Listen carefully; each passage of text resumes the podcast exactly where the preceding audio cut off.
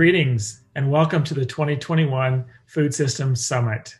I am Dave Varner. I have the honor and privilege of serving as Interim Dean and Director of Nebraska Extension.